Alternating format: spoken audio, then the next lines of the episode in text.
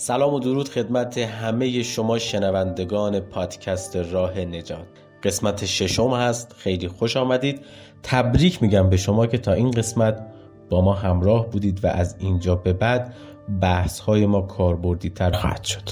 در جلسه گذشته ما روند ریشه یابی ایرادات یک سیستم رو گفتیم. به نظر می‌رسه که ریشه همه مشکلات 70 80 ساله ایران و یا قبلتر از اون همون تراز اول و سطح اول ریشه یابی است. یعنی نظریه و ایده. نشون میده که حکومت های ما در ایران با یک نظریه و ایده درستی برپا نشدن یعنی قبل از اینکه ساختارهامون رو میچیدیم و افراد و برنامه هامون رو مشخص می‌کردیم باید اول یک ایده و نظریه درست طراحی می‌کردیم و بعد همه اینها رو بر اساس اون میچیدیم. حالا ما می‌خوایم از ایده شروع کنیم.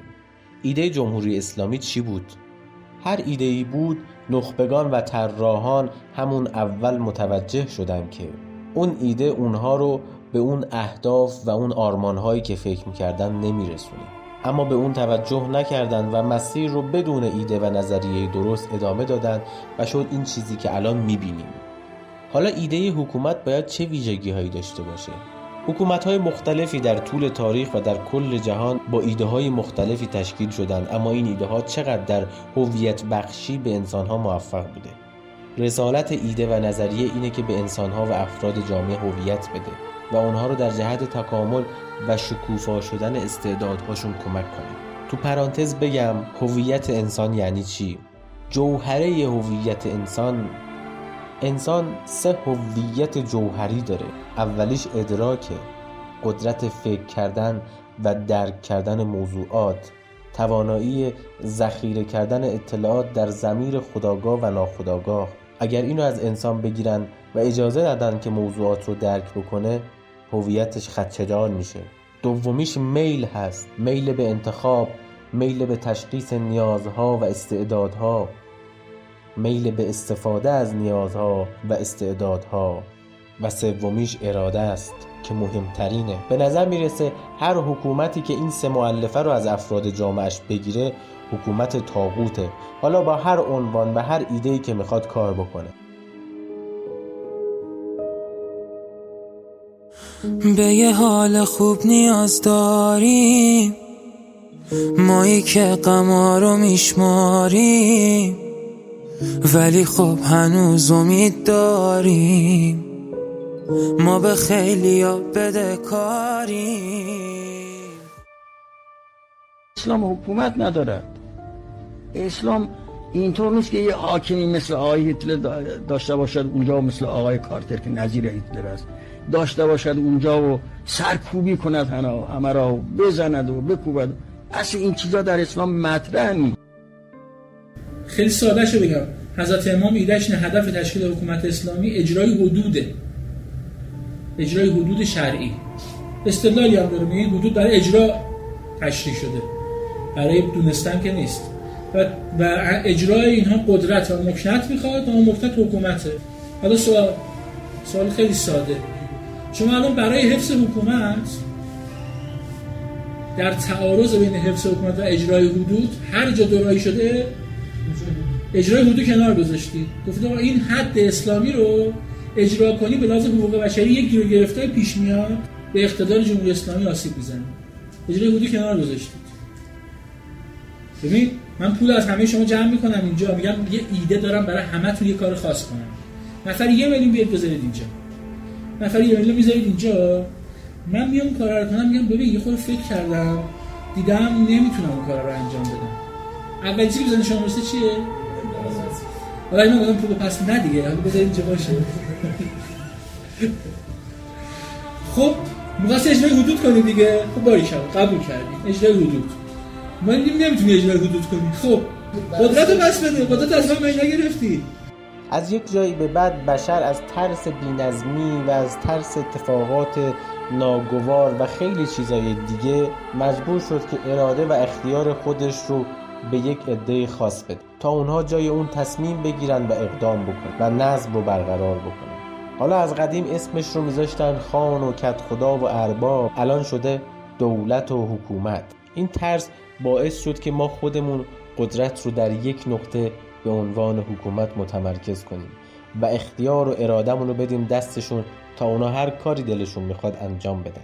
هر جا که تمرکز قدرت باشه به خودی خود باعث ایجاد فساد و رانت و تبعیض میشه. حالا اون حکومت ها با هر اراده ای که می‌خوان کار بکنن.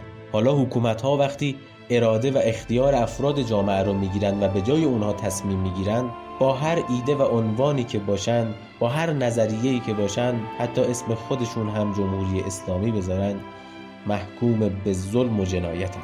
داستانش رو بگم. یه دهی یه آبی دارن. یه چشمه آبی دارن. دارن از این آب استفاده می‌کنن. از اون روستای مجاور هم گاهی اوقات میان از این آب استفاده می‌کنن. میان یه سطلی سبدی در پیورم دارن می‌برن. این داره نه نه چت خدا داره نه چیزی داره. همه دارن با هم عادی زندگی هر میره سر زمینش گوسفندش داره زندگیش داره میشه یک میاد اینا میگه آقا این چشمه مگه تو ده ما نیست. یعنی چی از اون یکی ده بلند میشن میرن اینجا آب برمی دارن می‌برن؟ یه کاری بکنیم. چیکار کنیم؟ آقا بریم بهشون سوال کنیم نیام میرن اونا میگن نیام اینجا آب ببریم. آب خداست میگه آب شما درست کردید چشمه است دیگه. حالا روستای ما چشمه نداره روستای شما داره. ما از اول اینجا اومدیم سکونت پیدا کنیم. شما خونهاتون اینجا بود ما رفتیم ذره مبرتر شدیم اون یکی روستا. چشمی که خداست قبول نمی‌کنن میگن مال ماست. میگن آقا یه جمع جمع شیم نگهبان بذاریم. نگهبان می‌ذارن نگهبان مدیر می‌خواد. آقا یه پولی جمع کنیم پول حقوق نگهبانا رو بدیم. یه حسابی درست کنیم دور روستا از همه جای روستا می‌تونن بیان. یه حسابی باشه فقط از این دره رفت آمد باشه اینجا نگهبان بذاریم کسی دیگه نتونه بیاد. یکی هم باشه مدیر همه حرفش گوش بدیم به طور منظم برنامه حضور نگهبانا رو اون تنظیم کنیم. خب بعد از یه مدتی این اتفاق میفته به فرض که تونستن اون یکی روستا رو دک کنن بره. حالا بین خودشون اون کسی که با انگیزه این که این آبی که خدا داده مال ماست اون یکی رو دک کرده هنوز انگیزه داره دیگه. ادامه داره دیگه. ادامهش چیه؟ خب اینجوری که نمیشه از این آب چشم استفاده کنه یه نظمی داشته باشه.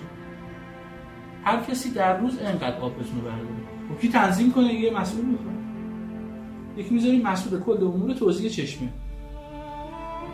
این مواظب باشه هر خانواده بیش از کوپانی که توزیع شده استفاده نکنه.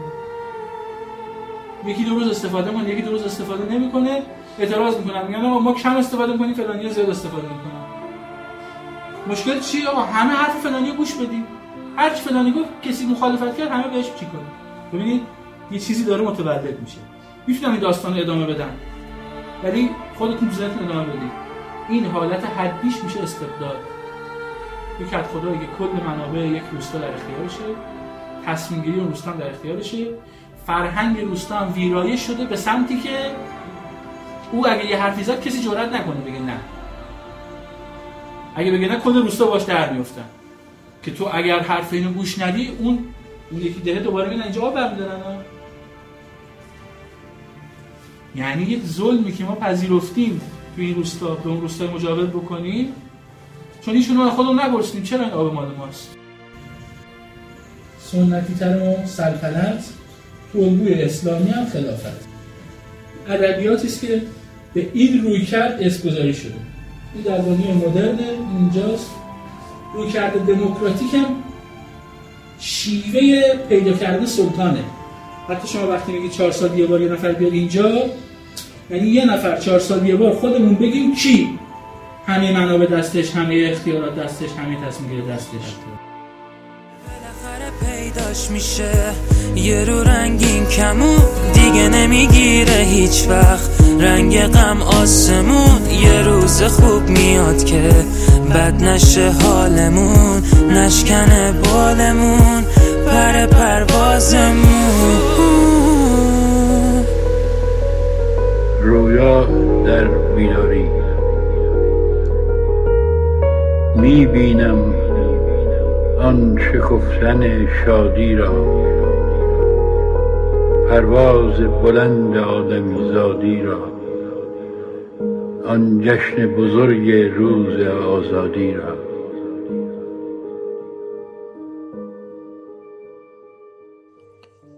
حکومت مطلوب ما حکومتیه که نخبگان و افرادی که قرار حکمرانی بکنن مثل یک چراغ باشن.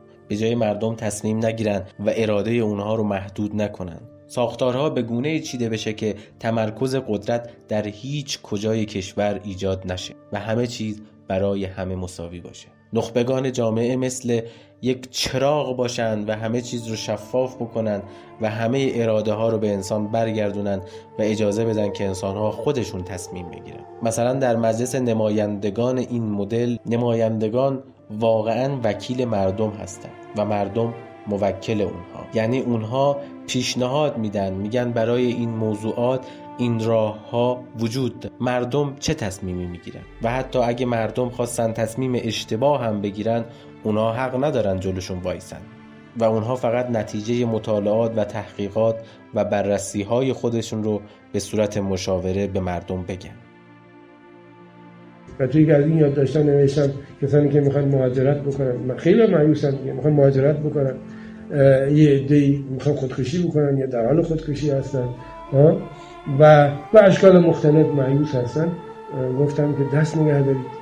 ما همیشه می‌تونیم خودکشی بکنیم. وقت داریم برای خودکشی کردن. وقت داریم فکر کنم برای مهاجرت کردن. یکی دو سال دیگه صبر کنیم و منتظر بشیم تحولات خودشون رو نشون بدن. تحولات در بطن جامعه ما جریان داره. اما تحولات اجتماعی زمان می‌خوان تا رویت پذیر بشن.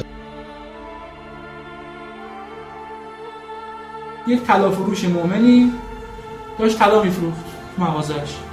یه پیرمرد نورانی خیلی سفید با لباس سفید و چهره جذاب و اینا اومد نشست. اینم گفت حاج در خدمتی بفرمایید کاری دارید؟ گفت من اعمال صالح شما هستم. به تجسم اعمال که باور دارید. من تجسم اعمال صالح شما هستم. اومدم شما رو از یک خطر بزرگی آگاه کنم. من از بهشت اومدم. این فروش تو واقعا بی خیالا کی فرستاده؟ من حاج فلانی فرستاده خواست ما دست بندازه. حاج بهمانی فرستاده. خلاص باش شوخی کرد. یه خانواده اومدن برای خرید طلا. خانم اومد طلا رو کنه؟ آقای اومد نشست تو طلا فروشی دیگه تجربه همه بود. آقای رفت نشست اون گوشه بعد طلا فروش برگشت به این آقایی که نشسته بودی مشتری جدید گفت این حاجی می‌بینی؟ ما رو دست انداخته. این برگشت گفت که کدوم حاجی؟ و پیرمردی که برای شما نشسته گفت کدوم پیرمرد؟ من خدا جا خورد. یه لحظه. این خانواده طلاشون رو خریدن و رفتن. بعدی اومد همین داستان تکرار شد. بعدی اومد همین داستان تکرار شد. دو سه بار این اتفاق تکرار شد تلفروش باور کرد. باور کرد که این واقعا چیزه یه اتفاق خاصی براش افتاده. دیگه با خودش هم آره دیگه پس نماز شبایی که خوندیم اثر کرد. ما وارد عالم مکاشفه شدیم و بالاخره پیام الهی رسید از این چیزایی که تو باورهای ما بعد گفت خب آقا من قبول کردم چیکار بکنم؟ گفت آقا بعد نوشته که من بهتون شونم بخونید مطالعه کنید نوشته رو باید بخونه اینجور من اینجا بیهوش شد. وقتی به هوش اومد دید همه چی رفته. پلیس و تشکیلات و اینا واسه خالی شد طلا فروشی من خدا دو سه سال طول کشید دوباره تونست تلاش جمع کنه و اینا. بعد دو سه سال دوباره یه ده اومدن تو. این آقای پیرمرد با این پلیس. آقای پلیس اومد به این آقای پیرمرد دستبند بسته اومد. گفتش که آقا این آقا همون نیستش که از شما سه سال پیش اینجا.